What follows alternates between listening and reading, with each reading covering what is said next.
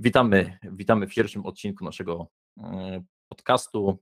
Charakter samego podcastu nakreślałem już w pierwszym audio, które można sobie odsłuchać w tym samym miejscu, więc, więc zachęcam do tego jak najbardziej. A dzisiaj e, będziemy chcieli podyskutować troszeczkę o historii naszej organizacji, o tym, co było jej backgroundem całym, co, co w ogóle, jaka była idea, co stało za tym, że taka organizacja powstała więc innego gościa sobie tutaj nie wyobrażam jak założyciela naszego, czyli Radosława Kmitę. Czołem Rado. Siema. Siema, siema. Też, też jesteś tak spięty jak ja przed pierwszym odcinkiem? Tak, ale myślę właśnie, że wychodzenie poza strefę komfortu należy do naszych wartości, więc trzeba to próbować. Nawet jak bardzo boli, to trzeba próbować i kiedyś się nauczymy, jak to robić. Nie? A takie pierwsze początki opowiadania sobie wewnętrznie, co i jak, i większość raczej ludzi z organizacji będzie słyszeć, albo jakichś odwiedzających nasze strony internetowe, to, to myślę, że to mm, jest dobry start. Taki bardzo komfortowy. Tak, no ja, ja czuję tą adrenalinę i tak jak na początku powiedziałeś, zanim y, zaczęliśmy, my już tyle wymiany myśli między sobą zrobiliśmy, że takie ugruntowanie będzie wręcz zabawne. Pewnie skróty myślowe będą padały, e, ale, ale nie szkodzi. Mam nadzieję, ciężko że. Ciężko się, tak, ciężko się cofnąć tak o krok E, tak jakbyśmy się nie znali i zacząć sobie wszystko to tłumaczyć i tak jakby, e, no, ale, ale spróbujmy. No to spróbujmy. Dobra, Rado. Ja pamiętam dzień, w którym my się poznaliśmy. E, byłem poniekąd klientem MTA. Pamiętam, jak opowiadałeś o zespole i zakochałem się w nim tak, że wyszedłem z relatywnie ciepłego etatu do czegoś nieznanego. Po prostu byłem bardzo zajawiony tym. Ja znam odpowiedź na to pytanie poniekąd, które chcę zadać, ale powiedz mi, skąd wzięło, wzięła się potrzeba na założenie innej organizacji? No to po kolei. Po kolei.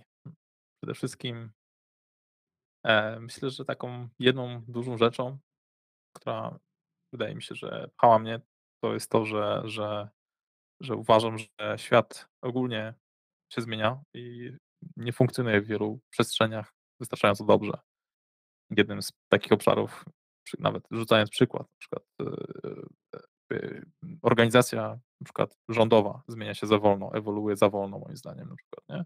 Ale to działo się przez tysiące lat, przez setki lat. Jestem, mam takie podejście mocno, nie wiem, e, zawsze zastanawiam się taką makrą, skalą makro, tak? Jeżeli jesteśmy jakąś tam częścią w jakimś tam procesie, no i mi się wydawało, że y, widząc to, jak ucząc się w ogóle, jak funkcjonują organizacje, patrząc na nią, będąc takim trybikiem w nich, to po prostu zastanawiałem się, dlaczego mi, dlaczego ja sam reaguję jakoś dziwnie na niektóre pomysły, cele, y, dlaczego ktoś mi tu wrzuca coś, dlaczego, po co ja mam to robić w ogóle, tak? e, dlaczego? E, tak samo obserwując innych i rozmawiając sobie, czy to na piwie po firmie, po, po firmowym, że tak powiem, czy na jakimś wyjściu, bo też za, za, zaprzyjaźniłem się z różnymi ludźmi, przed założeniem MTA, e, się zastanawiałem, no wiadomo, że pieniądze to jest jakby jedna motywacja, ale odkrywałem coraz to szereg innych, tak, które są i rysują się i, lokalizowałem to, że na pewno, na pewno będą się działy teraz innowacje w tej sferze. E, I na pewno ludzie myślą, znaczy ja sam myślałem, że odkryłem Amerykę, mówię, Boże, przecież dlaczego by nie zrobić tego trochę inaczej, tak? Czyli na przykład zrobić Excel, w którym powiedzmy my będziemy dzielić się informacjami dotyczącymi wartości faktur, tak, i, i będziemy wiedzieć, czy to się nam opłaca, czy to się nie opłaca nam i będziemy działać jako takie bardziej plemię, bardziej taki zespół, aniż taka hierarchiczna jakaś struktura, która przychodzi nam pierwsza do głowy, tak. To jest no, wkładane nam do głów w szkołach, widzimy to w rządzie, widzimy to w korporacjach, więc jakby nam się wydaje, że tak jest świat pokładany i tak powinien być pokładany, tak, kościół, wojsko, i tak dalej. I, e, to był taki pierwszy, pierwszy powód był taki, że mm, uważałem, że to, bez, że to da nam, da, jakby oczywiście całe życie w ogóle myślałem na temat biznesów i pomysłów biznesowych różnych. Miałem całą listę jeszcze z tych lat, kiedy, kiedy stwierdziłem, że trzeba założyć własny zespół. E, to różne usługi, produkty, e, SaaSy, miałem całą, całą listę takich pomysłów, ale no uznałem, że pierwszym krokiem jest założeniem jakiejś własnej organizacji, nauczenie się, jak być przedsiębiorcą, jak pracować z ludźmi, jak zrobić, jak być, pod, jak być tym, który bierze odpowiedzialność za to wszystko, no a potem kolejnym krokiem będzie realizacja tych moich pomysłów na tej notatce. Aczkolwiek, jak już się okazało, to czasami człowiek się zatrzymuje, ale mam wiarę w to, że pójdziemy w produkty i, i w jakieś e, rzeczy, których nie sprzedaje się z własnego czasu za pieniądze, ale e, że będziemy właśnie tworzyć coś innego. Więc jakby tutaj zajawiając, byłem tak bardzo ambitny, jeśli chodzi o zostanie przedsiębiorcą. Widziałem jakby rzeczy, które są takie legacy, pozostałością poprzednich struktur i takich trochę naleciałości na nasz sposób myślenia i właśnie myślałem, że w szczególności w tych takich technologiach e, no, będzie, będzie rewolucja pod tym zakresem, w tym zakresie i chciałem po prostu wymyślić coś i pierwsze co mi przyszło to po prostu dzielenie się informacjami na temat tego, ile zarabiamy, i transparencja finansowa. To coś, co wydawało mi się, że jeżeli dobrze ułożysz system i będziemy się tego trzymać systemu na sztywno i ja będę częścią tego systemu, e, na równi z wszystkimi innymi, to to spowoduje to, że nam wszystkim będzie się chciało bardziej, przez co my będziemy bardziej efektywnym zespołem niż te, które widziałem w przeszłości. E, albo obserwowałem w różnych innych sytuacjach, tak? Albo nawet na YouTubie słuchałem, czy w filmach się obserwuje, tak? I taką mam cichą nadzieję, że tak się stało, że dzięki temu mieliśmy być szansę, mieliśmy, mieliśmy jakby byliśmy może bardziej efektywni niż inni. Być może to jest jeden z powodów, dlaczego nam się udało. Możemy powiedzieć, że nam się udało, bo, bo żyjemy, tak? I jest nas więcej. To jest jakiś sukces. Tutaj to, to działanie jak plemię to jest dosyć ciekawe, bo ja dotychczas pracowałem w zasadzie, w, można powiedzieć, w trzech korporacjach, tak? E, I tam jedyną rzeczą, która w ogóle ludzi skłaniała tego, że warto przyjść do pracy, tak, no to nie, nie były pieniądze, bo wtedy to było ile 10-11 lat temu, to były, to były śmieszne pieniądze, że tak powiem, to było chociażby w call center, tak, ale jedyne, co ludzi trzymało przy życie, to było to plemię, tak, że jak było przed dziesiątym, to jeden przynosił dżem, drugi przynosił chleb, tak, smarowałeś chleb nożem, jedliście razem i, i, to byli ludzie, więc y, wydaje mi się, że oni po prostu tą efektywność budowali, a tutaj ta skala rzeczywiście no jest, jest dużo większa, tak, to jest działanie jak, jak jedno plemię, to mogę, to mogę potwierdzić. I co do tego jeszcze, co powiedziałeś, że nie wiedziałeś, czy ten koncept urodził się w twojej głowie, żeby zrobić inaczej coś, tak, że, że ta ewolucja po prostu miała miejsce, że to obserwowałeś, no to to rzeczywiście było niszowe podejście, tak, bo ja pamiętam też kawał historii tej organizacji i ja wiem, jak my wpadaliśmy na koncepty w artykułach ty, typu turkusowa organizacja, typu holokratyczna, merytokratyczna, tak, te, te koncepty zaczęły się w pewnym momencie przewijać, tak, byliśmy w stanie tą koncepcję jakoś, jakoś podpiąć pod coś, co już jest nazwane i, i to ciągnąć. Wiadomo, że tam są różnice, jest ewolucja tego, ale pytanie moje jest takie, czy miałeś jakieś obawy, że coś może z tym konceptem pójść nie tak? Znaczy, po pierwsze, do dzisiaj mam obawy, że ten koncept może się wykoleić i traktuję to jako taki wielki eksperyment, ale on mi daje strasznie dużo jakby przyjemności, takiej takiej satysfakcji i takiego dreszczyku niepewności, że hej, robimy coś inaczej. Być może w ogóle to, może to nie ma sensu, tak? Ale jakby mnie to na maksa motywuje, że, że, że zobaczę, być może kiedyś stwierdzimy, albo ktoś wykona jakieś badania, że faktycznie byliśmy bardziej efektywni i faktycznie te modele bardziej takie partycypacyjne, zwiększające jakby, jakby szanse tego, że ktoś się bardziej zaangażuje, ktoś bardziej poczuje się jako część plemienia, i bardziej dzielące się też efektami pracy, bo tutaj też dużo mm, chodzi też o takie uczucie uczciwości wobec innych i możliwości e, jakby dzielenia się tym wszystkim w większym stopniu. Nie tylko tym, co zarobimy tu i teraz, ale też całą organizacją, tak? Czyli też, żeby ta, na przykład tworząc nowe zespoły, tak, tworząc jakieś nowe usługi, tak naprawdę to ty stajesz się wewnętrznym przedsiębiorcą i udziałowcem.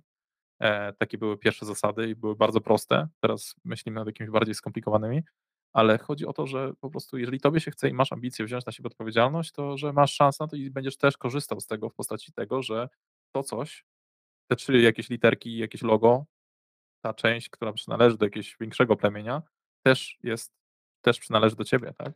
I e, to była jakaś taka dodatkowa rzecz, tak oprócz tego moich przemyśleń, bo mam nadzieję, że pewnego dnia ktoś się zjawi, sprawdzi, że my jesteśmy bardziej efektywni i być może, nie wiem, napisze artykuł, może jakieś e, powstaną filmy na YouTubie, być może my będziemy w stanie się podzielić jakimiś metodologiami, które trzeba tworzyć w takiej strukturze, bo nagle się okaże, że będzie więcej takich firm, bo też będą chcieli być bardziej efektywni, a jednocześnie czuć większe szczęście jako członek tego plemienia i że okazuje, bo, bo liczymy efektywność. Aha, pytanie też, pod co optymalizujemy? Czy optymalizujemy pod pieniądze, efektywnością jest szybkość e, wzrostu zespołu, sprzedaży i tak dalej, czy też też bierzemy pod uwagę taką subiektywną, subiektywne poczucie szczęścia członków zespołu, tego, że przynależysz do jakiejś grupy, że ona ci daje bezpieczeństwo, że może rośnie się wolniej, ale właśnie też liczysz ten taki nie, niewidoczne niewidoczne punkty. Całe życie wierzyłem, że, e, mam wynagrodzenie w dwóch pulach. Jedna to jest pieniężna, druga to jest w punktach szczęścia, tak? I te punkty szczęścia to wszystko zależy od ciebie, jak dużo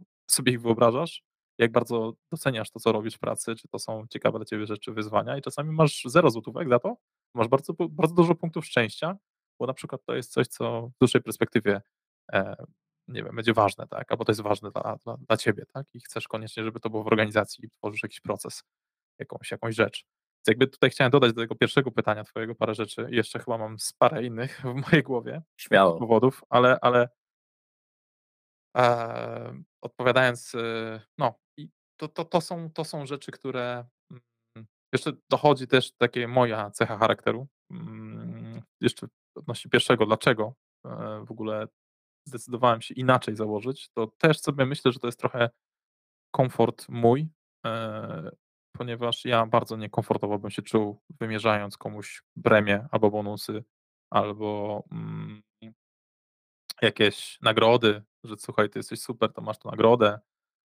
Nie, nie podobało mi się to i też decydowanie kto ile zarabia jakiś taki sposób e, subiektywny wydaje mi się bardzo archaiczne. E, nie jest oparte o, o matmę, tak. E, więc my, my, my robimy performance, ja robiłem zawsze, działałem zawsze w Excelu, zawsze działałem w platf- platformach, które dają mi mnóstwo liczb i na podstawie liczb podejmowałem decyzje, więc jakby nie wyobrażałem sobie nie podejmować decyzji bez liczb, więc te liczby trzeba jakoś było wytworzyć, więc jakby ten system, gdzie już te faktury się udostępniało, to to jest jakaś to był jakiś start i na podstawie tego trzeba było tworzyć jakiś prosty algorytm, który potem można było, no, dostosowywać i uznałem, że w ogóle wszystko jest ewolucją i lubię bardzo myślenie w taki sposób: "Hej, wystartujmy tu ja jako tako, e, na ten moment, a potem będziemy iteracyjnie usprawniać to, co to, co tworzymy". I, e, no i tak też założyłem, że może będzie z tym systemem i tym algorytmem. I tutaj właśnie ten algorytm e, właściwie ty przejęłeś już dobre 4-5 lat temu w dużym stopniu razem z Matim i z paroma innymi osobami. Każdy też dorzucił jakąś swoją perspektywę na to, czy coś jest sprawiedliwe, czy coś nie jest sprawiedliwe. I ta triangulacja następuje co roku, jakieś kolejne iteracje wprowadzające zmiany do tego, no ale podstawa jest ta sama, czyli decyzja w ogóle, że jest to jawne. To, była, to jest ta podstawa, która kulnęła kulkę. Eee, no i no i i to i ten komfort mój wynika z mojego charakteru, czyli jestem takim taką osobą, która nie lubi konfliktów po prostu i i uważam, że wynagrodzenie jest konfliktową, e, często rzeczą.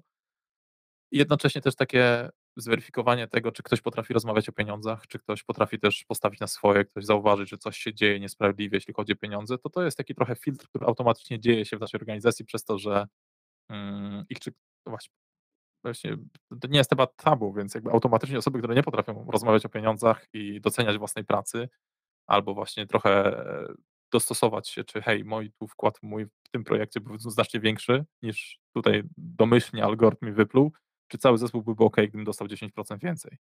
I takie rozmowy są wskazane i i to jest eee, że one są i to jest taki filtr troszeczkę dla takich ludzi, którzy w ogóle nie potrafią na na na rozmawiać i też filtr ludzi, którzy przeceniają swój wkład, y, w dużym stopniu i też nie potrafią po prostu pracować zespołowo. Mi się wydaje, że te te ten ta decyzja nałożyła dużo filtrów na naszą organizację, dzięki czemu w dłuższej perspektywie, e, te osoby, które są i wspierają i czują się częścią tej organizacji, to bardzo mi się wydaje, są już trafione i i i i dzięki temu ta kultura organizacyjna staje się coraz silniejsza w dłuższej perspektywie, a ona tworzy kolejnych przedsiębiorców, kolejnych ludzi, kolejnych jakby te te fale się rozchodzą. Tak przynajmniej mi się wydaje. Tak, no ja jestem w stanie to potwierdzić od środka. E, 2 rzeczy chciałem skomentować, które powiedziałeś, bo pierwsza to jest ten współczynnik szczęścia i pieniądze jako motywacja, tak. Mhm. Ja wyznaję taką zasadę, że to właśnie z tego współczynnika szczęścia, tak, czyli z tego, jak jesteś szczęśliwy, następstwem tego są pieniądze. I tak na przykład ja chciałbym, żeby ta organizacja była optymalizowana. Nie mówię, że zawsze, że, że zawsze jest, tak, bo musimy wyważyć suwaczki, to jest druga rzecz, tak, e, w którą stronę ludzie, w którą stronę biznes, tak, i musi być złoty środek jakiś, tak, bo jeżeli wszyscy, nie wiem, stwierdzilibyśmy, że karmimy pandy, a to by nie zarabiało, no to sorry, no to nie zarobi, tak, ale, ale ten współczynnik szczęścia jest na pewno bardzo e, ważny w moim odczuciu, jeżeli o to chodzi. A druga rzecz, e, którą powiedziałeś, to to mierzenie, tak? Jesteś bardzo cyferkowym gościem i spoko, ja sobie jestem w stanie wyobrazić, też jestem dość cyferkowy, tak? Mm, jakie to jest trudne, kiedy ty właśnie nie widzisz, to, to szczęście nie jest do końca mierzalne. To, co powiedziałeś, że może ktoś przyjdzie i powie, że hej, e, że nie wiem, jesteście bardziej efektywni, to, to ja mam taki jeden case, kiedy braliśmy ostatnio udział z jednym naszym projektem e, Levels w jakimś tam plebiscycie, nie pamiętam, było spotkanie przed kapitułą, nie pamiętam nazwy, przykro mi, aczkolwiek e, zapytali mnie o nasz system i jakby ujęli, że wydaje się on dość złożony w kontekście samego chociażby jednego procesu Levels, tak, i powiedziałem, że tak, że owszem, że to nie jest organizacja dla każdego, ona jest jednym wielkim filtrem i spytali mnie o wskaźnik rotacji, jaki mamy. Im przybliżyłem też na liczbach, jaki jest ten wskaźnik rotacji, to zrobili miny, nie za bardzo chcieli mi uwierzyć, hmm. że jest taka niska rotacja, tak? A podałem dane faktyczne, tak? I, i to było takie dla mnie, wiesz, zmierzenie, taka mała cyferka pod tytułem, hej, ta rotacja gdzie indziej jest większa, tak? Ja widzę te migracje, jakie się dzieją pomiędzy firmami, wiem, jakie były w, na przykład w call center, ale to jest skrajne, bo tam zawsze te rotacje są no tak. potężne, a u nas mimo wszystko te rotacje duże nie są, więc może Wiesz, może to jest jakiś element mierzalny. Może to jest jakaś wskazówka, która powie nam, że faktycznie coś, coś dobrze, e, jakąś, jakieś dobre decyzje podjęliśmy. Więc mi się wydaje, że ja czerpię dużo szczęścia z bycia kimś, kto zaczyna coś, co, co może mieć wpływ, ma jakąś małą, malutką szansę, może mieć jakiś wpływ na świat. I no co, jak możemy mieć wpływ na świat, będąc, robiąc marketing, tak? I wyświetlając reklamy ludziom, licząc sesje, licząc userów, tak? Licząc, robiąc jakieś tam, sprzedając więcej, tak? Robiąc duże analizy jakieś, rozmawiając z różnymi klientami, szukając, jak oni mogą zrobić więcej pieniędzy, tak? To jest takie bardzo, bardzo kapitalistyczne, takie bardzo konsumpcyjne, konsumpcji, związane z konsumpcją, tak? I takim okay. wspieraniem tej coraz większej konsumpcji. I wiele rzeczy z tych niekoniecznie jest jakby zgodne z tym, jak mi się wydaje, że świat mógłby funkcjonować docelowo. Mm, I jakby ja bardzo dużo się zastanawiam nad w ogóle funkcjonowaniem świata. I moje takie przekonanie, moja taka to, co daje mi tak bardzo dużą motywację długofalowo, to jest to, że widzę, że ten eksperyment żyje i po prostu mam taką cichą nadzieję, naprawdę, prom, że, że promil, czy, czy 1%, że jeżeli iluś ludziom pokażemy kiedyś, da radę inaczej i być może właśnie ta optymalizacja powoduje do czegoś lepszego, e, pod, pod szczęście i pod pieniądze wiadomo, ale też dzielenia się i tej partycypacji, tego, tego podejścia bardziej plemiennego, systemowego oparcie, w oparciu o liczby, o systemy, a nie o własną, własne, własne mi się widzi mi się i własne decyzje, które powodują centralizację władzy i potem zaczynasz być trochę odcięty od, od informacji krążących w organizacji i i tak dalej, bo ty, od ciebie zależy to, kto ile zarobi na przykład i zaczynają się gierki, polityka i w ogóle coraz trudniejsze nawigowanie e, biznesem i organizacją i, i wszystkim. I, I zaczynasz też zamykać się w jakimś pokoju na końcu biurowca, bo się odcinasz od zespołu, bo też masz dosyć. I chodzi mi o to, że mi się wydaje, że, że bardzo dużo tej niepisanej satysfakcji czerpię z tego, że ten, funkc- że ten system cały czas funkcjonuje i mamy wzrosty tam 50, 30, 100% rocznie, tak? Czy, czy 20 nawet, czy 5%. To jest super. Jakby to jest to, że nie, zatrzymali, nie zatrzymuje się ten system i on cały czas idzie do przodu. I, i, I po prostu mam nadzieję, że to jest efekt w jakimś stopniu tego systemu. I mam cichą nadzieję, że pewnego dnia po prostu pomożemy tą wiedzą, tymi danymi, które zebraliśmy, tymi praktykami, pomożemy jakiejś dużej liczbie innych przedsiębiorców startujących, które stworzą, którzy stworzą inne organizacje, ale które będą chociażby, jeżeli będzie szansa, że będą o 1% dawały więcej szczęścia ludziom, którzy są w tych organizacjach, pomyślmy sobie, nie wiem, razy 10 organizacji, 100 organizacji, ileś osób, które się przewiną przez te organizacje, jeżeli tym ludziom o 1% sprawimy, że będą mieli 1% tych punktów szczęścia w życiu więcej, to jest ogromna, to jest ogromna satysfakcja, ogromna zmiana, a być może nie, za 100 lat, za 200 może będzie tych firm, bo na przykład okazuje się, bo to też nie było tak, że My wiedzieliśmy, że zakładamy coś innego. E, nie wiedzieliśmy o tym.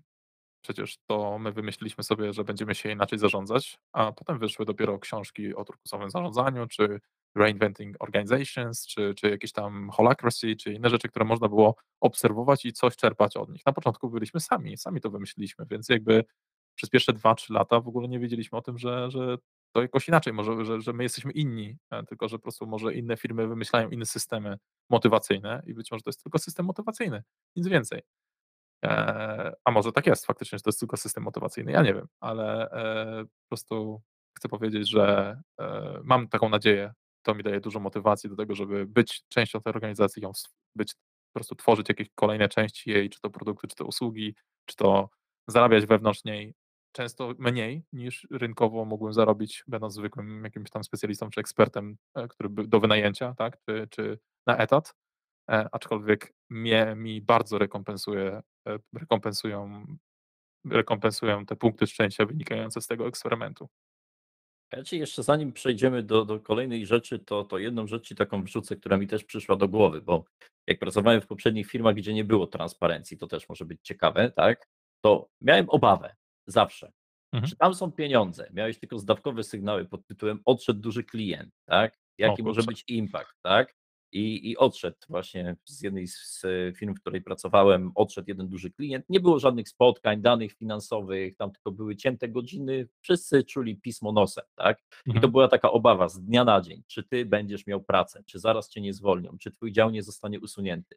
Na przykład tutaj moje punkty szczęścia, tak tak to sobie nazwijmy, wynikają też z tego, że ja mam wgląd we wszystkie bebechy, nazwijmy to, Mhm. tak, i jestem w stanie po prostu sprawdzić, że hej, dlaczego decyzja podjęta jest taka? Bo to, to, to i to. Jest to logiczne i ja nie martwię się, tak.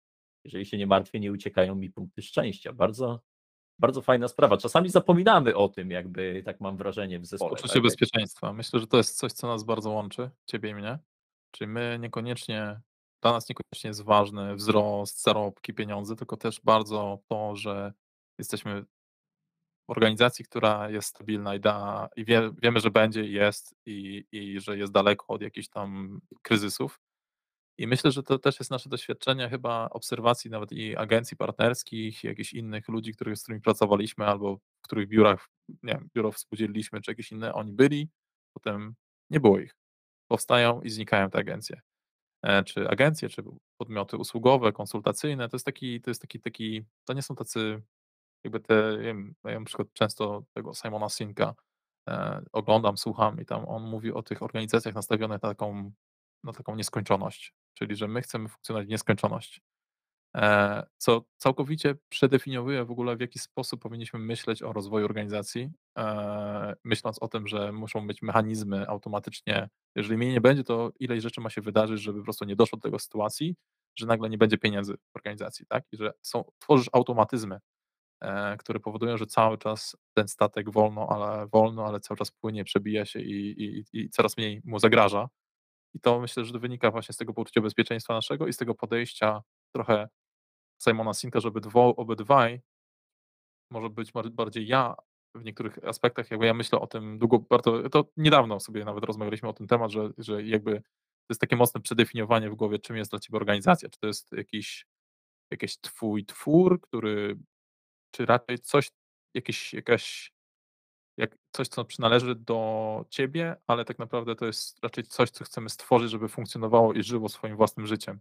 Jeżeli sobie tak to zdefiniujemy i chcemy, żeby ono żyło jak najdłużej, a w sumie mogło żyć nieskończoność, e, to zaczynasz optymalizować i myśleć o organizacji całkowicie inaczej. I tutaj idąc do celu, e, to powoduje taką konsekwencję, że, e, myślimy, jak ta, organizacja może mm po prostu dawać dużo bezpieczeństwa i nie myślimy o tym, jak wyciągać tu i teraz. Myślimy tutaj jeszcze w połączeniu z tą transparencją, o której ty mówisz, powoduje to to, że, em, no, ludzie wiedzą o tym, jeżeli duży klient odejdzie i wiesz o tym, że musisz mieć duże jakby portfel bezpieczeństwa, z którego jesteś w stanie sfinansować jakieś tam straty i być na minusie przez jakiś czas. E, no i to powoduje, że to nie jest taka firma, która wszystkie zarobione pieniądze inwestuje od razu i po prostu się zamyka miesiąc w miesiąc na na prostu na zero albo na minus, albo używa jakiegoś obro kredytu obrotowego i to jest, i to nagle wszystkim wszyscy się wydaje słuch jakby ile razy słyszałem historię: "Hej, mam umowę o pracę, jestem bezpieczny", ale co z tego, skoro twój szef jedzie, wiesz, połowę połowę miesiąca jedzie na kredycie obrotowym z banku, drugie połowy ma nadzieję, że spłyną faktury od jednego klienta czy 2, których których ma ten zespół.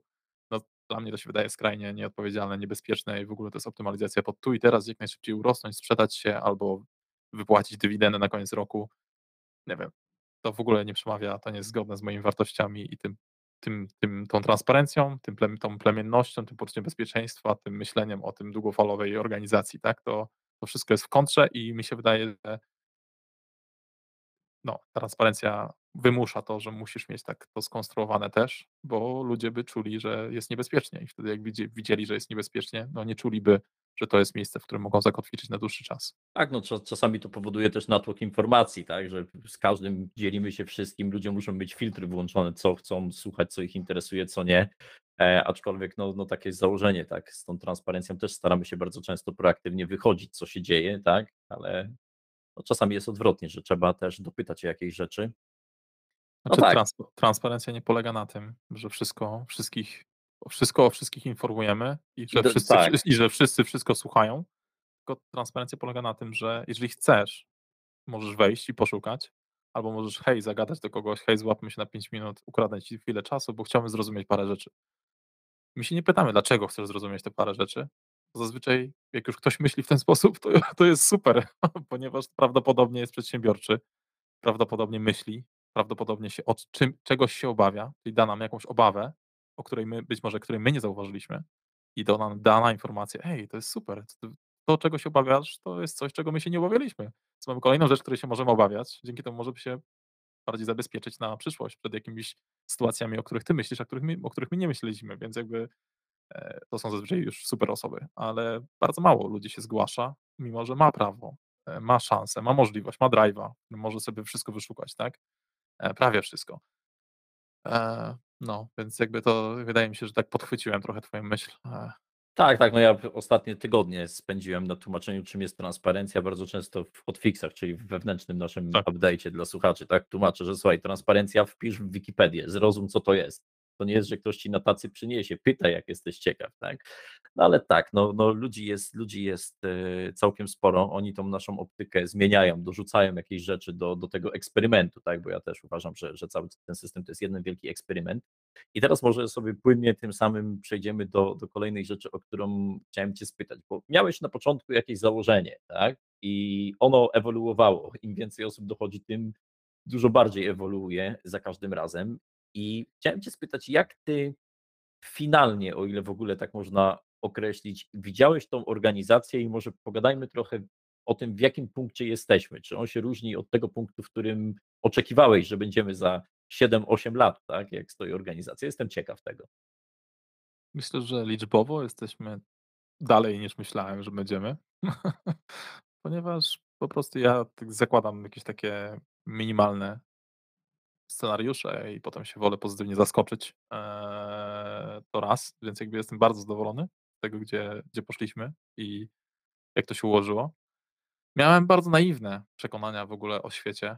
Mi wydaje jeszcze na początku ludzie jak zakładają organizację, to są, mi się wydaje, naiwni, bo widzą świat tak jak tak jak z wieloma rzeczami w życiu. Widzisz coś, co działa średnio i to jest oczywiste dla ciebie, to działa średnio albo słabo. Myślisz sobie: "Kurczę, to nie może być takie trudne, żeby to naprawić. Ja to bym wymyślił tak i tak, na pewno to wyjdzie", nie? I już to mi dało tak dużo to doświadczenie założenia organizacji, ale też i wiele innych, tak, bycia rodzicem i tak dalej, to mi tak założy nauczyło mnie po prostu tego, jeżeli coś jest trudne i coś z jakiegoś powodu działa średnio albo tak działa, jak i działa, czyli średnio, to prawdopodobnie jest to bardzo ciężkie do, eee, zmienienia, zmodyfikowania i to jest wiele iteracji, które musi się odbyć i wiele rozmów, i wiele zmiany mindsetu i podejścia, i wiele innych rzeczy, żeby tam się w ogóle wykonała jakaś zmiana. I byłem naiwny. Po prostu na początku myślałem, że system wzbudzi w wielu ludziach przedsiębiorczość, innowacje, myślenie, w ogóle odblokuje te wszystkie klepki, które, no, często gaszą te organizacje, e, ale gaszą u tych, których którzy je mają. A a nie wszyscy są tacy sami. Ludzie są przeróżni i niektórzy są super ekspertami, niektórzy są super sprzedawcami, niektórzy są super budowniczymi wizji, inni są super pilnujący, mm, tasków i progresu i uwielbiają odhaczać taski i pchać rzeczy do przodu i sprawiać, że one są zaimplementowane. I niektórzy po prostu z perspektywa czasu, tak, jakby niektórzy przychodzą do pracy właśnie zrobić swoje po prostu, a niektórzy po prostu zrobić swoje, plus jeszcze zdobywać punkty szczęścia, tak, wynikające z rzeczy, które niekoniecznie być może wykonujesz w ramach swojej płatnej pracy, ale być może część rzeczy zrobisz ekstra, mimo że ci nikt nie zapłaci za nie, albo zauważysz jakieś rzeczy i coś zrobisz, tak. I i i i myślałem, że wszyscy będą tacy, że wszyscy będą od siebie dawać więcej, wszyscy będą mogli być przedsiębiorcami i tak dalej. Aczkolwiek, e, no tak nie jest. Ale na pewno to, co mnie nauczyło, to jest już takie trochę ba bardziej zbalansowane podejście, czyli jakiś procent ludzi wewnątrz organizacji jest super, kiedy taki jest, inni są pomagają trzymać to wszystko w garści, kupie, a jeszcze inni po prostu robią swoje bardzo dobrze, ekspercko i pilnują, e, jakości po prostu pracy. To jest tak, jak ja teraz widzę organizację i to był taki to była taka naiwność, nie? Więc jakby gdybym dzisiaj, mm bo to jest też taka naiwność założyciela agencji, jakiegoś nowego podmiotu usługowego, e, że ej, na pewno ja założę tą firmę i ta firma będzie lepiej funkcjonować niż te, których byłem wcześniej, tak? Więc ja mam taką nadzieję, że tak tak się udało osiągnąć przez to, że zmieni jakby było inne podejście w niej, ale gdybym założył je dokładnie w tym samym modelu, jak jak tamte firmy, w których miałem szansę obserwować, to myślę, że dzisiaj bym rozumiał dokładnie to, dlaczego niektóre rzeczy nie działały tam wystarczająco dobrze po prostu. Ponieważ bym się zderzył z tymi proble tymi samymi problemami, bym wybrał może lepsze wyjścia, może gorsze, ale wniosek z tego jest taki, że że po prostu byłem naiwny. A 2, że dzisiaj gdybym spotkał samego siebie, to bym spróbował mu wytłumaczyć to, co tutaj się udało zrobić, e, tą transparencję, otwartość, tą możliwość założenia własnej firmy wewnątrz organizacji, e, o ile mamy dopasowane wartości i akceptujemy to, że ta ten ta organizacja inaczej funkcjonuje troszkę i chcemy ją ulepszać wszyscy razem, to po prostu, e, poszedłbym na to prawdopodobnie, e i bym sobie oszczędził wiele lat, jakby trochę wiele lat po prostu. Zamiast, nie wiem, 8 rozwoju organizacji, to by to zajęło 4 na przykład, bo już bym wskoczył, nauczyłbym się od Kuby, od Wiktora, od Oliwki, od od wielu innych osób, które które są w organizacji i bym się nauczył bardzo dużo i bym bardzo szybko był w stanie wskoczyć na na znacznie wyższy poziom. Eee, I by każdy z nich by mi wyjaśnił moje moją naiwność, dlaczego myślę naiwnie i by mi powiedzieli, jakie oni mieli doświadczenia, bym sobie oszczędził bardzo dużo bardzo dużo ro rozczarowań tak naprawdę, które które się wydarzyły po prostu. No to patrz, to kolejna rzecz, która powoduje, że jest kult plemienia. Plemię się od siebie bardzo dużo uczy. My od siebie się bardzo dużo też uczymy rzeczy, tak. Co codziennie jakaś naiwność jest gaszona, Tak. że tak powiem, tak. To przeważnie, nie wiem, mi bardzo często mówią, że gaszę jakieś tam rzeczy, czy Mateuszowi, tak. Bardzo Tak. często też mówią, pozdro Mati w ogóle, że że że ta naiwność jest gaszona, ale to wynika z ale doświadczenia samego, prawda? Ta naiwność też jest potrzebna, bo jednak podważa istniejący status quo, wiesz? Więc jakby to jest taka to są ciągle takie siły, które się zderzają. No i zależy mieć jaką otwartość otwartość głowy po prostu i też jeżeli masz argumenty w ręku, żeby to wyjaśnić i historie, i dane, najlepiej dane to jest super. Ale czasami jest tak, że być może gdybyś mnie dzisiaj spotkał znowu i bym przyszedł i byś mi wyjaśnił, że to i to jest no i wyszło nam w przeszłości, to ja bym jeszcze raz usiadł do tego, bym był tak uparty i bym był naiwny i bym mojej upartości za punkty szczęścia bez żadnych złotówek, e, płatności za to chciał udowodnić, że jednak mi się uda. Potem bym się przeprosił pewnie, wrócił, a może a może bym ci pokazał, że da radę, da radę. I to jest super, kiedy faktycznie podważasz status quo i to jest coś, co klienci oczekują od nas, to jest coś, co my oczekujemy od siebie. I bardzo często tak jest. Ja swego czasu miałem notatnik, y, a nie mówiłem lata temu, kiedy jeszcze też miałem troszeczkę inne wartości, inne podejście, tak. Bardzo lubiłem mówić, a nie mówiłem. I po prostu po kilku case'ach, gdzie chciałem powiedzieć, a nie mówiłem, musiałem go spalić, wyrzucić do kosza, bo komuś powiedziałem, że hej, moim zdaniem to jest naiwne, bo przerabiałem to. Ktoś inny po prostu po cichaczu zaczął się zajmować tym i to zrobił. I mi później wytknął palcem, mówi: "Patrz, zrobiłem to." Ja mówię: "Okej, przepraszam. Zajebiście." Tak. To to jest ważna sprawa, to się zgadzam z tobą. Można powiedzieć, że jest takie powiedzenie, że nie popełniaj błędów tych samych 2 razy, tak? Ale jak powiesz to organizacji, gdzie przychodzi ktoś taki napalony, tak, i naiwny z jakimś podejściem, ty wiesz, że zrobiłeś już ten błąd i już masz jakąś naukę z tego. Nawet jak próbujesz wytłumaczyć to mądrze i sprawnie i podważysz to troszeczkę i to jednak ta osoba często i tak będzie uparta i zrobi drugi raz ten sam błąd.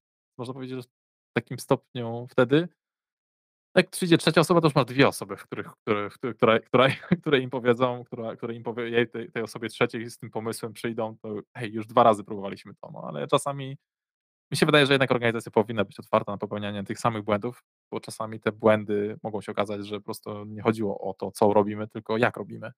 E, więc, e, więc e, tutaj jako osoby faktycznie dobrze jest nie popełniać dwa razy tych samych błędów, ale jako organizacja jakby ja uważam, że dopuszczamy chyba wszyscy razem popełnianie tych samych błędów parę razy, bo mi się wydaje, że mamy podejście do tych samych spraw parę razy, mimo że już ponieśliśmy porażki, jakieś wnioski z przeszłości mieliśmy i widzę w ogóle nawet ścieżkę indywidualną ludzi czy osób, które zarządzają zespołami, że oni wchodzą i zaczynają iść i widzę, robią te same założenia, te same jakby e, podejścia i te same pomysły mają, co my mieliśmy ileś lat czas temu i czasami tak się zastanawiam, czy w ogóle powinniśmy podchodzić do tego, e, do nich i mówić: "Ej, w ogóle tutaj coś się nie uda, albo tutaj coś nam się nie udało, czy mi się nie udało", czy raczej pozwolić im wyciągnąć wnioski na własnej skórze i wtedy wiesz o tym, że on jest, nie wiem, rok czy 2 lata za tobą, powiedzmy, w niektórych aspektach, a a a być może wymyśli coś jednak na nowo i jednak znowu ci przetrze oczy, że ty po prostu to nie były to nie była to nie było co robisz, tylko jak robisz, e, więc jakby czasami po prostu milczę i obserwuję. Ja mam takie hybrydowe podejście, to znaczy zawsze staram się mówić po prostu, co mi nie wyszło w tym wypadku, żeby ktoś był mądrzejszy.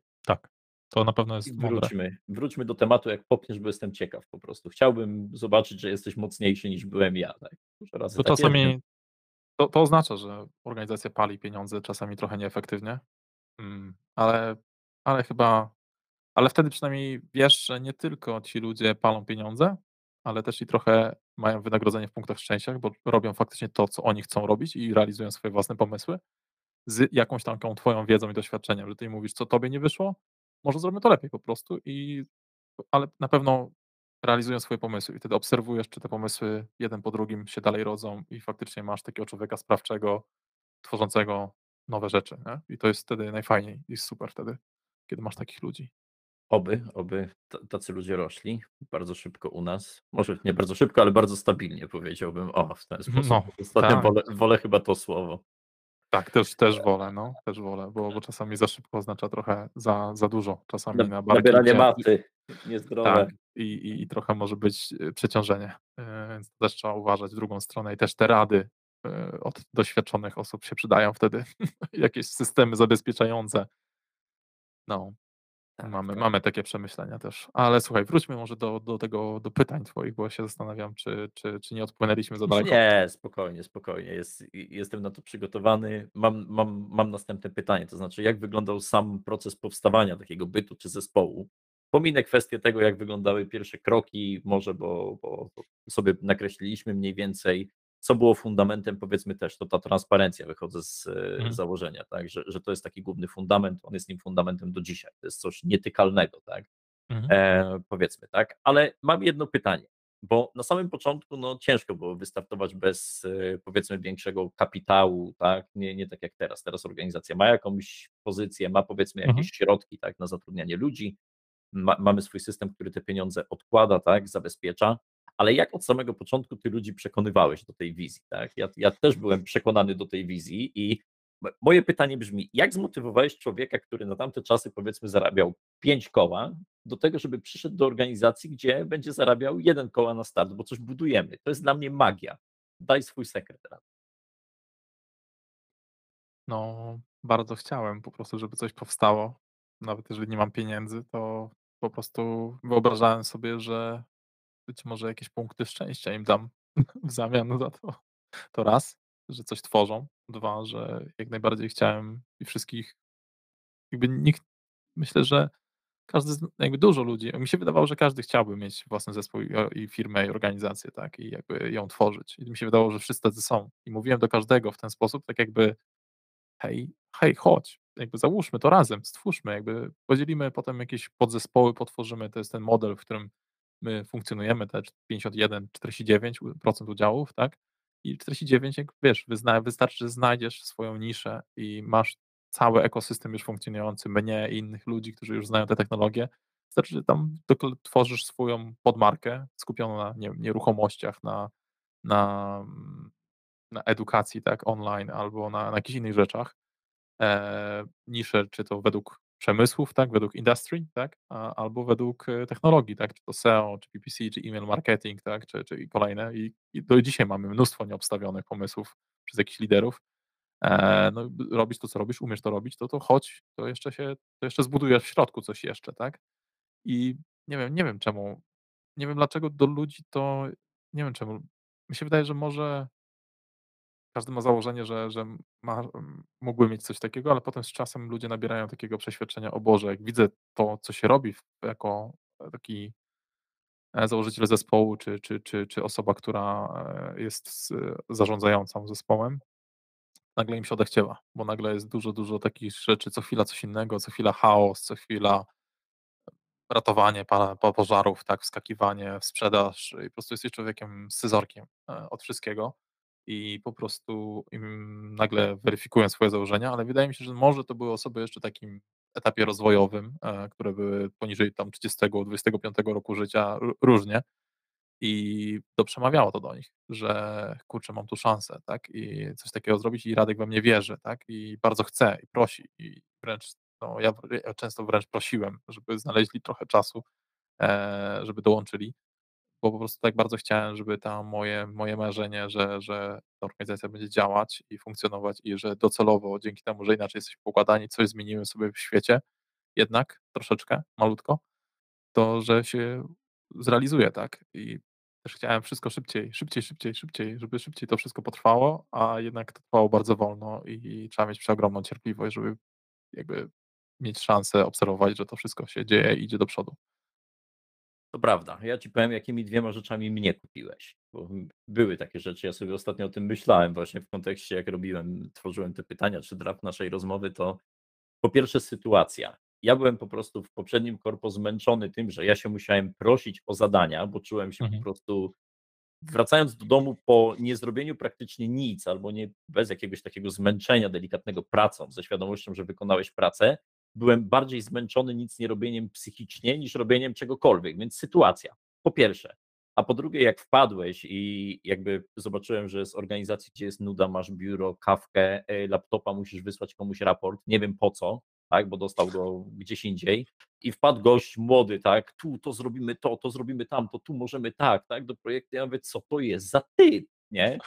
Wtedy mi opowiedziałeś o MTA i tak mówię, okej, no to spytamy, czy nie szukają, bo ja potrzebuję po prostu takiej chyba energii i Właśnie chyba miałeś taki deficyt tych punktów szczęścia, a tam było dużo ciekawych rzeczy i może trochę po inaczej poukładane, plus jeszcze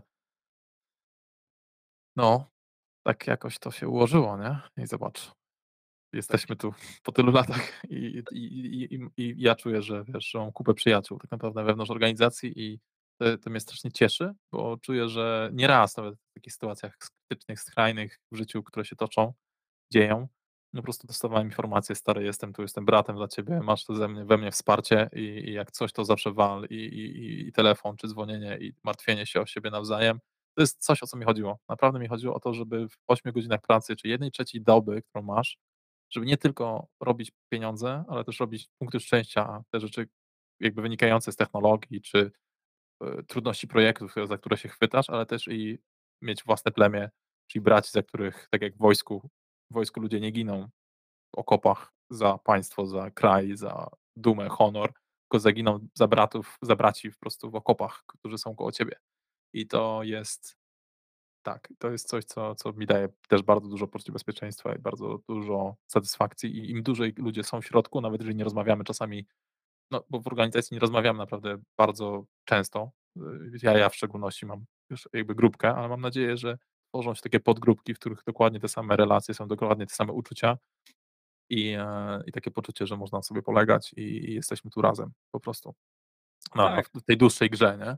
tak, to to widać, ludzie mają zajawki, bardzo bardzo dobry kontakt, bardzo dużo rzeczy na relacjach bazuje, tak, w projektach typu ja nie chcę rozczarować ciebie, ty nie chcesz Dokładnie. rozczarować mnie, tak, to wychodzi bardzo naturalnie, tam nie ma bata, że dostaniesz od szefa nagane pisemne wypowiedzenie twojej umowy o cokolwiek, tak, i Albo dywanik na dywanik pójdziesz, czy cokolwiek innego. Nie ma takiego bata, tylko po prostu to, co dokładnie co mówisz, nie chcę rozczarować, nie chcę dać plamy, bo to są moje ziomki, jakby to są moi ludzie, tak. I i moja praca od mojej pracy zależy ich wynagrodzenie, ja zależę e, zale ja od moje wynagrodzenie zależy od ich pracy. To jest jedno, wynagrodzenie, ale drugie też po prostu problemy, stres, bo czasami trzeba się tłumaczyć, tak, ktoś bierze ktoś project robi project management i po prostu te i to jest wydaje mi się, że to jest ta waluta, to zaufanie, które powinno być tą główną walutą, a nie jakiś bat, czy jakieś pieniądze, czy jakieś premie. tylko faktycznie te relacje międzyludzkie to jest chyba najsilniejszy najsilniejszy motywator.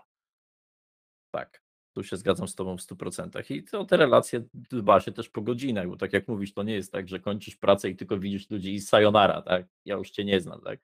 Gdzieś tam na Discordach sobie siedzimy, gramy w gierki, mamy zajawki, tak? Programujemy razem, czy robimy jakieś inne rzeczy. W ogóle czasami się łapię na tym, że wiesz, zaczynam dzień z ludźmi z pracy, kończę dzień z ludźmi z pracy, tak? I jakby w ogóle nie mam podejścia, że to są ludzie z pracy. To jest, to jest dosyć zabawne, nie? Eee, aczkolwiek oczywiście w pozytywny, w pozytywny sposób. I to jest super, że ty dajesz jakąś jedną duszę tej organizacji, właśnie taką technologiczną, taką, wiesz, programujesz z kimś i siedzicie na Discordzie, potem chwilę gracie potem i jest powiedzmy 10, 20, 30 osób takich. Ja wiem, ja sam wiem o takich powiedzmy dwóch czy dwóch powiedzmy ekosystemach innych takich, takich zażyłości czy trzech. E, jedna to jest na przykład piłka nożna, tak, że ludzie ra- razem grają, mają jakieś takie zajawki po prostu, wiesz, że, że wokół tego jest zgromadzona jakaś mała społeczność, która, która też żyje ze sobą po godzinach i, i, i też tworzą się między tymi ludźmi przyjaźnie. Inne są takie powiedzmy wręcz przyjaźnie, takie normalne, że, że nawet sprzed bycia w organizacji e, i to też są grupki takie, takie osób, tak? E, I jeszcze jest jedna na przykład, nie wiem, związana z jakimiś humorystycznymi obrazkami na Messengerze, e, wymieniania się jakimiś, jakimiś memami i tak dalej. Eee, no to są te, o których wiem, a na pewno jest jeszcze wiele, o których nie wiem, tak? Eee, i, I po prostu to jest super, że, że ten, ta tkanka też istnieje w tym wszystkim. Czyli to jest dokładnie ta tkanka, której byś oczekiwał w takim plemieniu czy w jakiejś społeczności. Dokładnie tak. Dobra, to dwa ostatnie takie pytania, jeżeli chodzi o historię, że tak powiem, z pierwszego roku powiedzmy. Co było największym sukcesem pierwszego roku? Sobie poskaczemy trochę, ale chcę to pytanie Och. zadać. Jestem ciekaw. Za Chiny nie pamiętam, ale myślę, że po prostu jakieś tam sprzedaże, tak? Po prostu i coś tam Jakiś zat że ktoś dołączy do zespołu, że ktoś ktoś dołącza do zespołu. To był chyba największe no, największy motywator jest taki, że dla mnie każdy człowiek dołączający do organizacji jest kolejna szansa. Kolejna szansa na odkrycie jakiegoś zajebistego człowieka. I po prostu jak z każdym się spotykam, to mam taką cichą nadzieję, że Boże, to może za 5 lat, za 8, za 3 lata tu będziemy robić takie rzeczy, tu będziemy mieli jakiś software house, powstanie, może powstanie jakiś produkt ten człowiek to pociągnie. Wiadomo, że tak myślę sobie, wiesz, wow, fajne rzeczy, żeby fajne rzeczy można zrobić, ale też, że fajnie się z tym człowiekiem będzie żyło e, i że będę miał tą plemienną przyjaźń e, z tym człowiekiem po takim czasie, że taką zażyłość, że będziemy mogli sobie ufać i tak dalej. E, I po prostu mam taką przeogromną zawsze nadzieję, taką naiwność, można powiedzieć, albo zaufanie naiwne, e, ale i taką wiarę, ale właśnie taką, tak mam i wydaje mi się, że wtedy za każdym razem, jak ktoś się pojawia, jakiś, jakaś osoba jeszcze na studiach, ktoś jakiś, na początku to były po prostu osoby studiujące ciągle i coś mogące robić po godzinach, ale po prostu mnie to tak ekscytowało, że w każdym widziałem jakichś kolejnych ludzi, którzy jakby odniosą jakiś wielki sukces i że będę miał szansę być w okolicy tego sukcesu, jak oni, odnios- jak go oni odniosą. Okej, a w drugą stronę, jakaś taka największa porażka pierwszego roku? Zobaczymy, czy tutaj coś pamiętasz. Myślę, że te rozczarowania są dotyczące tego, że absolutnie ci ludzie często nie byli takimi, jak ja sobie wyobrażałem ich, e, więc mogli być całkowicie odwrotnością tego, a ja czasami ślepo wierzyłem, że naprawdę to nie jest to, nie jest to jacy oni są, tylko to, jaki ja jestem, albo jaki system nasz, albo jak dużo oni mieli szkolenia czy edukacji i po prostu wkładasz tą edukację, próbujesz, motywujesz, po, po, jakby podrzucasz te wszystkie pomysły, e, pokazujesz na tych kolach, jak można rzeczy poprowadzić, jak można rzeczy wymyśleć, jak można te rzeczy poskładać, jak można zrobić prezentację i tak dalej, i tak dalej. Pokazujesz, a to mało co ląduje tam po prostu. I wtedy po, jest takie rozczarowanie. ale to po pamięci o sukcesach i porażkach widzę, że suwak nastawiony na ludzi. Jest ok. Punkty szczęścia powinny iść do przodu w takim razie. Tak mi się wydaje. Okej, no Tak. dobra. Mam zapisany następny punkt. e, Zasady jako szef wszystkich szefów i e, no, zespół się rozwijał, rozwija się do tej pory, tak? Ty jesteś cały czas, byłeś w pewnym momencie oczywiście e, dużo bardziej jego liderem, bo byłeś e, punktem takim centralnym, no ja to pamiętam, tak? Kiedy była nas czwórka, to ktoś musiał przewodzić, uczyć tych wartości i tak dalej. I tutaj moje pytanie, czy ty się czułeś jak szef? Myślę, że do dzisiaj się czuję w różnych sferach.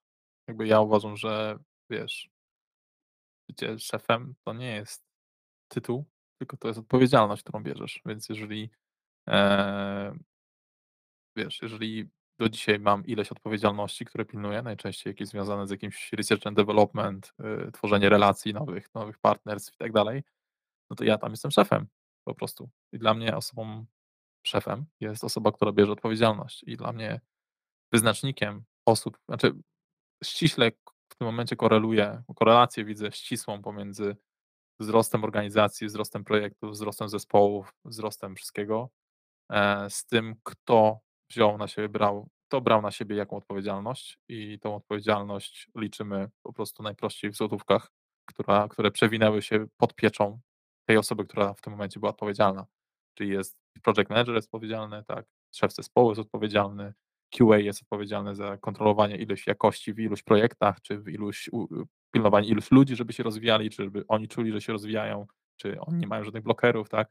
HR jest odpowiedzialny, różne osoby, różne obszary, obszary, role są odpowiedzialne za różne rzeczy, więc tak naprawdę szefów jest bardzo dużo.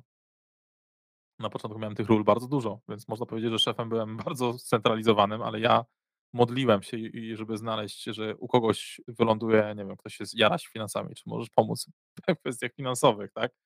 E, ktoś widzę, że ma smykałek do tego, czy możesz pomóc z tym i w tym. I wiem, że on robi projekty, e, ale jednocześnie mi pomaga w niektórych sferach takich, takich.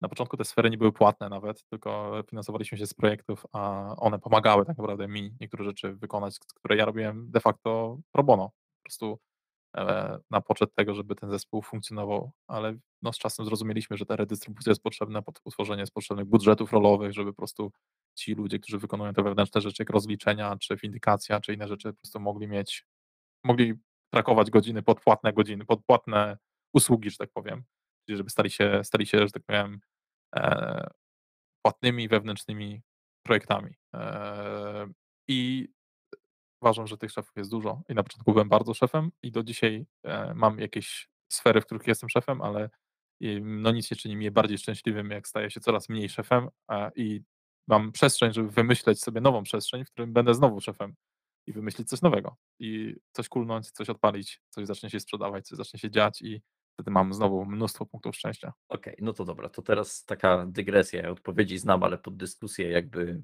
e, poddaję to, no bo mamy bardzo dużo szefów, prawda? Te obszary bardzo często się o siebie ścierają, tak? To tak. pachnie receptą na jeden wielki chaos, tak? I tak. co z twojej perspektywy powoduje, że mimo wszystko ten chaos jest do opanowania, bo funkcjonujemy, idziemy do przodu, tak? jest więcej raczej z mojej perspektywy pozytywnych rzeczy się dzieje niż zgrzytów. Myślę, że transparencja powoduje to, że wszyscy widzą bolączki. I te bolączki krążą i możesz się skupiać tylko na bolączkach. Jeżeli się skupiasz tylko na bolączkach, będziesz widzieć niedoskonałości, będziesz myśleć, że jest, jest źle, tak? Albo jest średnio. Ale trzeba zauważyć ileś, no i uważam w ogóle organizację za coś takiego, ciągły taki filtr. I masz nadzieję, że dobra osoba wskoczy do dobra, dobrego, dobrej, dobrej roli i sobie dobrze skomponuje to, ile pracuje na projektach dla klientów zewnętrznych, ile na wewnętrznych, a może tylko na wewnętrznych i po prostu weźmie rzeczy tam, gdzie widzi potrzebę i, i, i dopasuje to do swojego, do siebie, gdzie będzie maksymalnie dużo tych punktów szczęścia czerpać z tego, plus oczywiście e, też musi być skłonna rozmawiać o pieniądzach, żeby wynegocjować, czy też e, pokazać wartość, którą wnosi żeby po prostu to było, to było ta redystrybucja się odbyła, że te pieniądze trafią do niej i będą miała, będzie miała ta osoba płatne godziny. No i to, jest takie, to są takie filtry, tak? I często jest, są osoby, które są obszary, które są wymyślone, są nowe i często zajmuje parę lat, zanim znajdzie się dobrą osobę do danej roli. Czasami ta rola jest częściowo tylko wypełniona dobrze, wtedy ją najlepiej podzielić i na przykład zidentyfikować, że ktoś jest świetnym na przykład accountem, a na przykład nie jest świetnym e, newbizem, tak, na przykład, że nie, nie jakby te, te dwie rzeczy ze sobą wcale nie muszą iść w parze, tak, i ciągłe szukanie tego, kto jest w czym dobry, a kto jest czym słaby, kto dobrze coś pilnuje, kto dobrze coś słabo pilnuje. Jeżeli jest ktoś, kto słabo pilnuje wszystkiego, za co się wziął i, i nie jest w stanie się sfinansować, sfinansować organizacji, no to jest tak, że no niestety, ale nie, nie, nie my, nie osoby zarządzające organizacją wypychają tą osobę, tylko cały zespół wypycha tą osobę. E, wręcz widać, że nie, da, nie dostaje ta osoba projektów, nie, chce, nie chcą takiej osoby w wewnętrznych rolach, bo coś nie gra. e, i wtedy widać to w danych, widać to w statystykach, widać to w ankietach i taki to jest super temat do jakiegoś planu ratunkowego, przemyślenia. Czasami czasami to to jest ta osoba, czasami coś jakieś jakieś warunki zewnętrzne mogły spowodować, że coś się potoczyło nie tak, ale no, wydaje mi się, że to jest kwestia czasu i myślę, że możemy dać sobie komfort takiego powolnego powolnej powolnej ewolucji, powolnego identyfikowania odpowiednich osób, no bo w końcu nie jesteśmy wojskiem, gdzie nagle wjeżdżają nam na teren po prostu naszego państwa ileś czołgów i nagle musimy reagować ekspresowo, po prostu ultra szybko w bardzo zdefiniowany, ścisły, czerwony, taki jak w tych ramach tych tur turkusowych kolorów sposób, że tutaj trzeba po prostu, e, silnej ręki, silnej władzy, no bo chodzi o prędkość, tak? I my się wydaje, że my gramy w tą grę nieskończoność i my raczej chcemy, żeby ten algorytm wyszukiwania dobrych osób do dobrych ról działał szybciej, czyli żeby HR szybciej weryfikował, lepsze były zadania testowe, lepsze, e, lepszy feedback 360 od członków zespołu, lepsze wyłapywanie odpowiednich cech i wartości i tak dalej, żeby po prostu i to mi się wydaje, że to się udaje robić, bo co coraz szybciej jesteśmy w stanie zatrudniamy i coraz szybciej zwalniamy. To nie to nie jest tak, że że że to jest, e, jakby, e, to jest właściwie dobre, bo kiedyś bardzo wolno zwalnialiśmy, tak jak mówiłem na początku, że miałem wiarę, że każdy człowiek jest w stanie załapać to, ale no i zajmowało to latami, więc jakby uważam, że teraz, e, troszkę szybsze, czyli w perspektywie, nie wiem, rok czasu mamy, żeby się dotrzeć, złapać, w w po prostu poznać na na wylot i wiedzieć, kto jest w czym dobry i się znaleźć dla nich dla tych osób miejsce w organizacji. Jeszcze w połączeniu z ich ambicjami pieniężnymi i i technologicznymi, e, w połączeniu z tym, co robi wewnątrz, no to wtedy jest super mecz i wtedy wiemy, że że gramy, mamy pełną ja to nazywam w ogóle, opowiadam to na callach, to jest taki pełen alignment, e, incentive alignment, tak, że że mamy pełną pełną pełne zgranie motywacji, czyli to, co czego człowieka jara, jakie ma wartości, jakie potrzeby ma, jakie my mamy możliwości technologiczne, jakie mamy klientów, wszystko to się udaje zgrywać i jaką mamy wizję jeszcze. I wtedy człowiek tak jakby ładnie się dopasowuje naturalnie. Ty nie jesteś w stanie od centralnie ułożyć go odpowiednio. On musi sam się ułożyć wewnątrz tej organizacji, żeby mak zmaksymalizować swoją szansę wyci wyciągnięcia maksymalnie dużo i złotówek, i punktów szczęścia dla siebie. Zajebiście moja skomplikowana filozofia, więc wybacz, ale Ja taką nawy taką mam. nawykłem do niej absolutnie, jest to dla mnie zrozumiałe. E, pyta pytałem ciebie o to, e, Radek, z takiego względu, że mamy nasz dokument zasad bardzo duży. Ja mam na przykład wrażenie, że oczywiście ludzie to jest filar bardzo duży, ale żeby jakby cała organizacja była frameworkiem, tak, żeby ona spinała się w pewnych ramach, no to mamy zasady, To prawda? jest Jak to jest kodeks potrzebny. Tak jest. I co nam powiesz o tym kodeksie? Znaczy na początku, ze względu na to, że mam bardzo słabą pamięć, uważam, że nie da się zapamiętać całego kodeksu prawnego. Tak samo się nie da zapisać wszystkich zasad, w jaki sposób, nie wiem, rozdzielamy prowizję albo, mm, jak ile czasu, od jakich godzin do jakich godzin, ile jak jak liczymy wolne, chorobowe, HR-owe rzeczy. To wszystko było na początku takie proste do spisania, no to słuchajcie, jeden dokument, w którym spisujemy wszystko i za każdym razem, jak coś nowego wymyśliliśmy, nowy problem się pojawił, no to trzeba dopisać to do zasad, tak? Powiedzmy, że pierwsze 4, 3, 5 lat to w miarę dobrze funkcjonowało, potem Mateusz to przejął, no ale już po jakimś czasie teraz, e, no my mieliśmy zawsze punkt w starter packu, gdzie przeczytaj zasady, czyli zapoznaj się z tym 8, 10, 18-stronicowym dokumentem, ale nawet on przestał już trzymać e, jakby wszystko w sobie.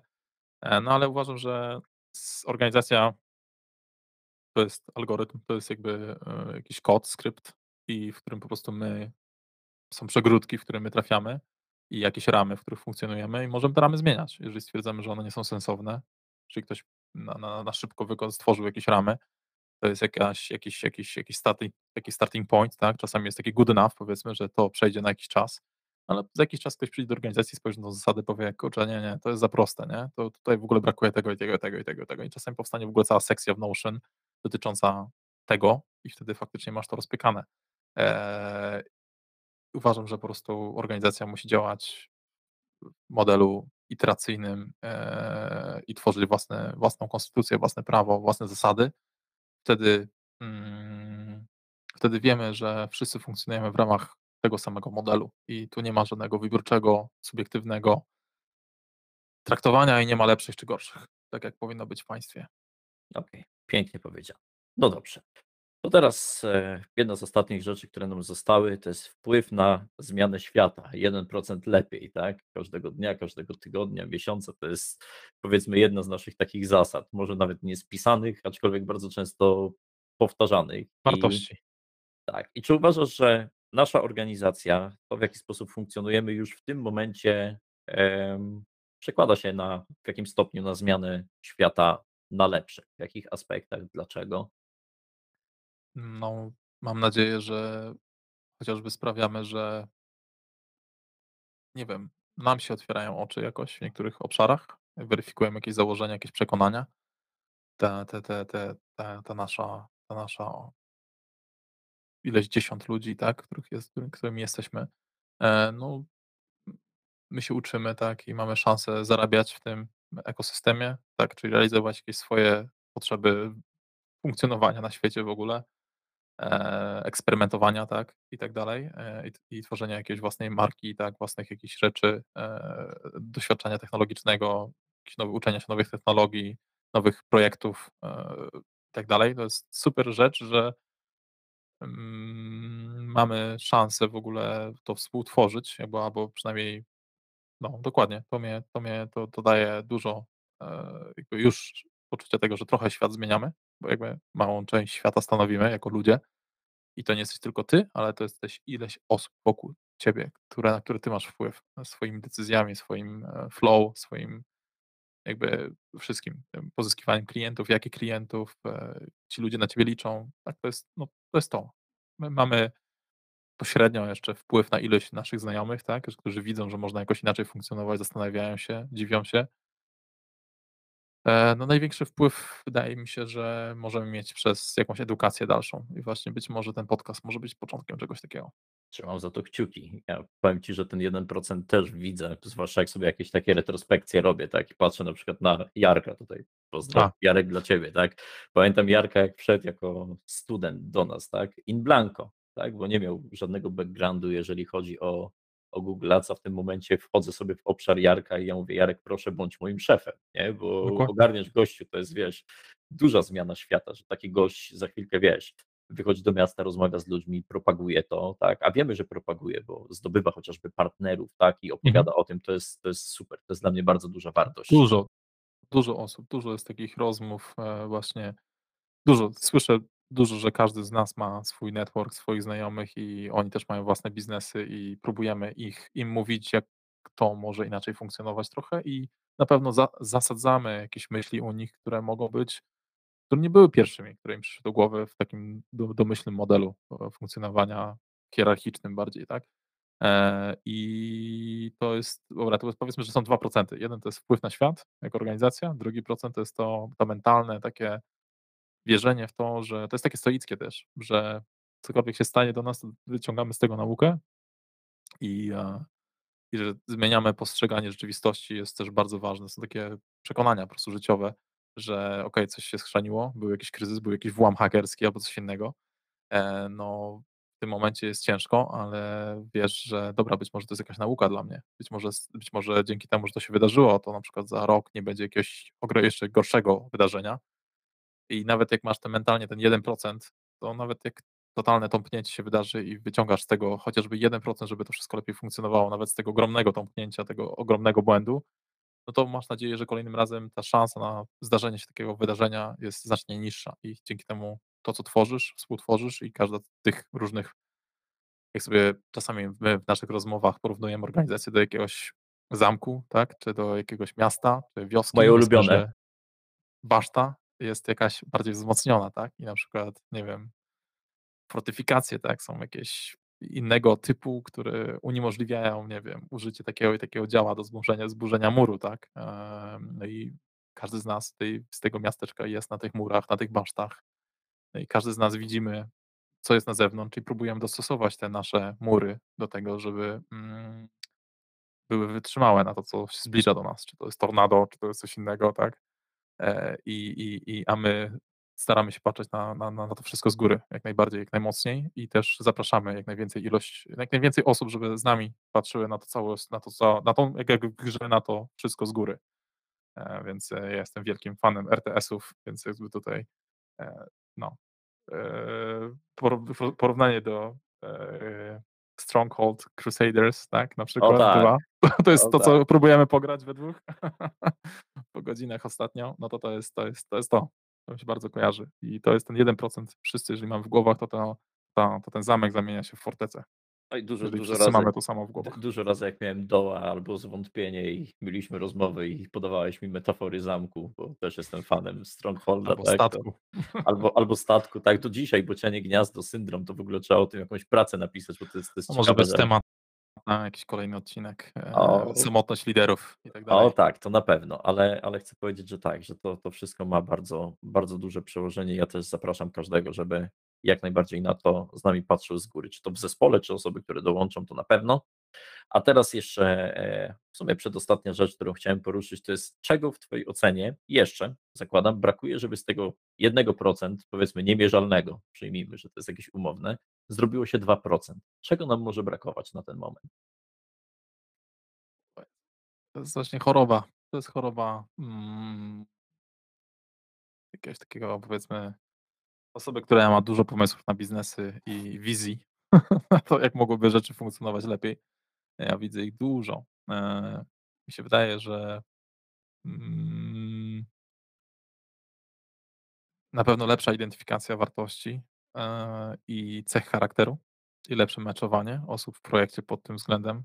To jest, to jest moim zdaniem petarda. To jest złoty gral. Po prostu ktoś, kto to rozkmieni, jak parować ludzi, jak identyfikować te wszystkie cechy, kto jest w czym dobry, żeby ten zespół projektowy miał swojego wizjonera, tak zwanego żelazną rękę, czy, czy egzekutorów, tak. E, Chodzi o to, że niektórzy są świetni w wizji i snuciu po prostu super narracji dalekiej, a inni są super w trzymaniu tego wszystkiego w ryzach i identyfikowaniu tego, co jest, to tu, tu i teraz trzeba zrobić i trzeba z, wykonać, żeby po prostu działo się e, i wycisnięcie też z tego wizjonera, powiedzmy, co tam, co jest najważniejsze.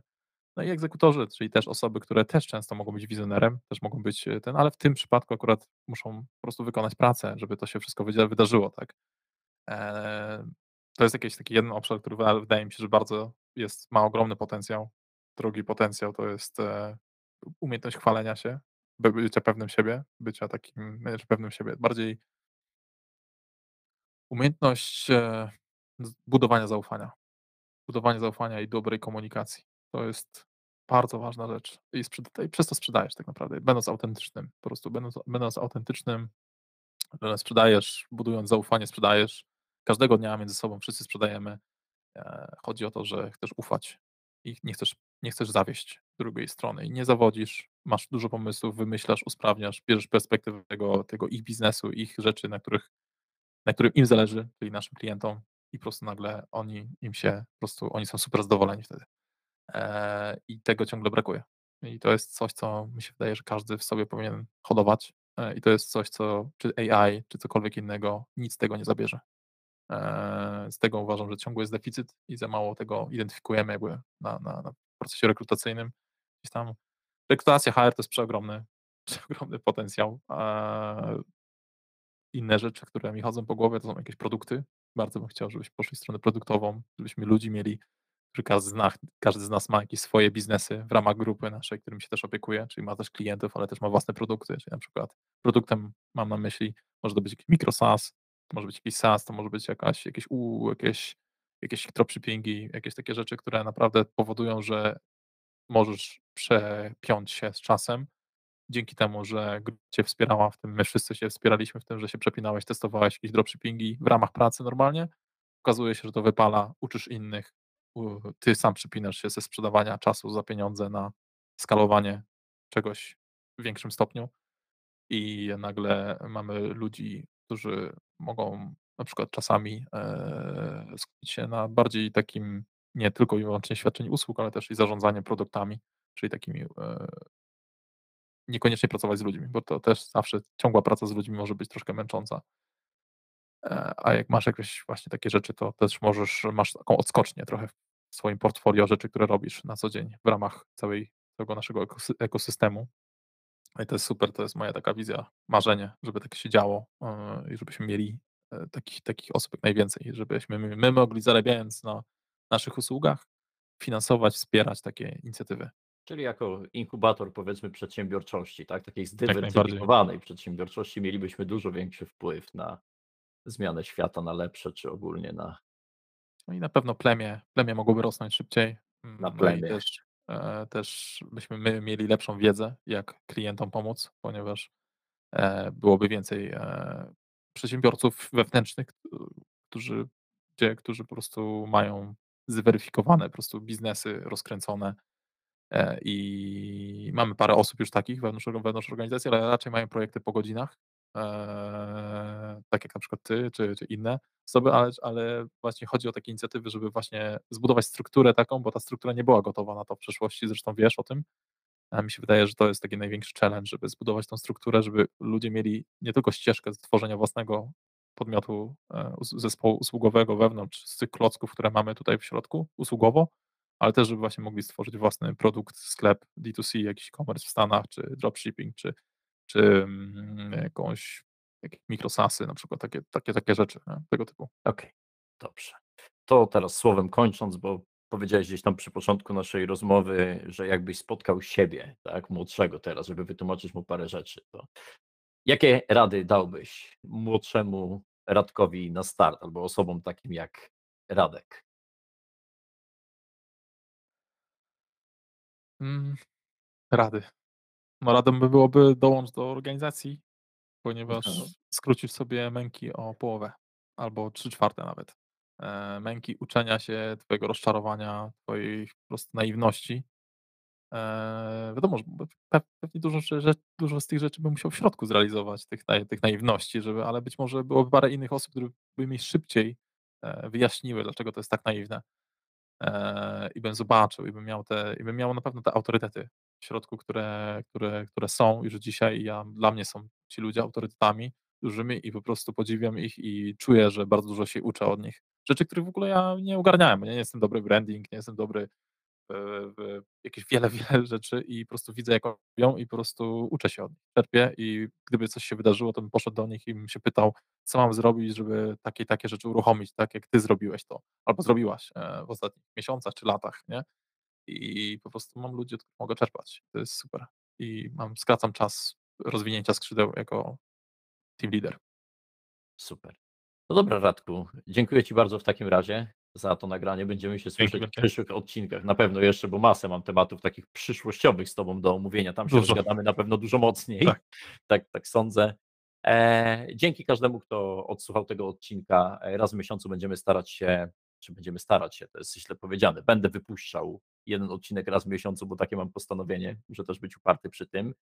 E, więc do usłyszenia. Cześć. Dzięki wielkie. Dzięki Cześć. wielkie. Cześć.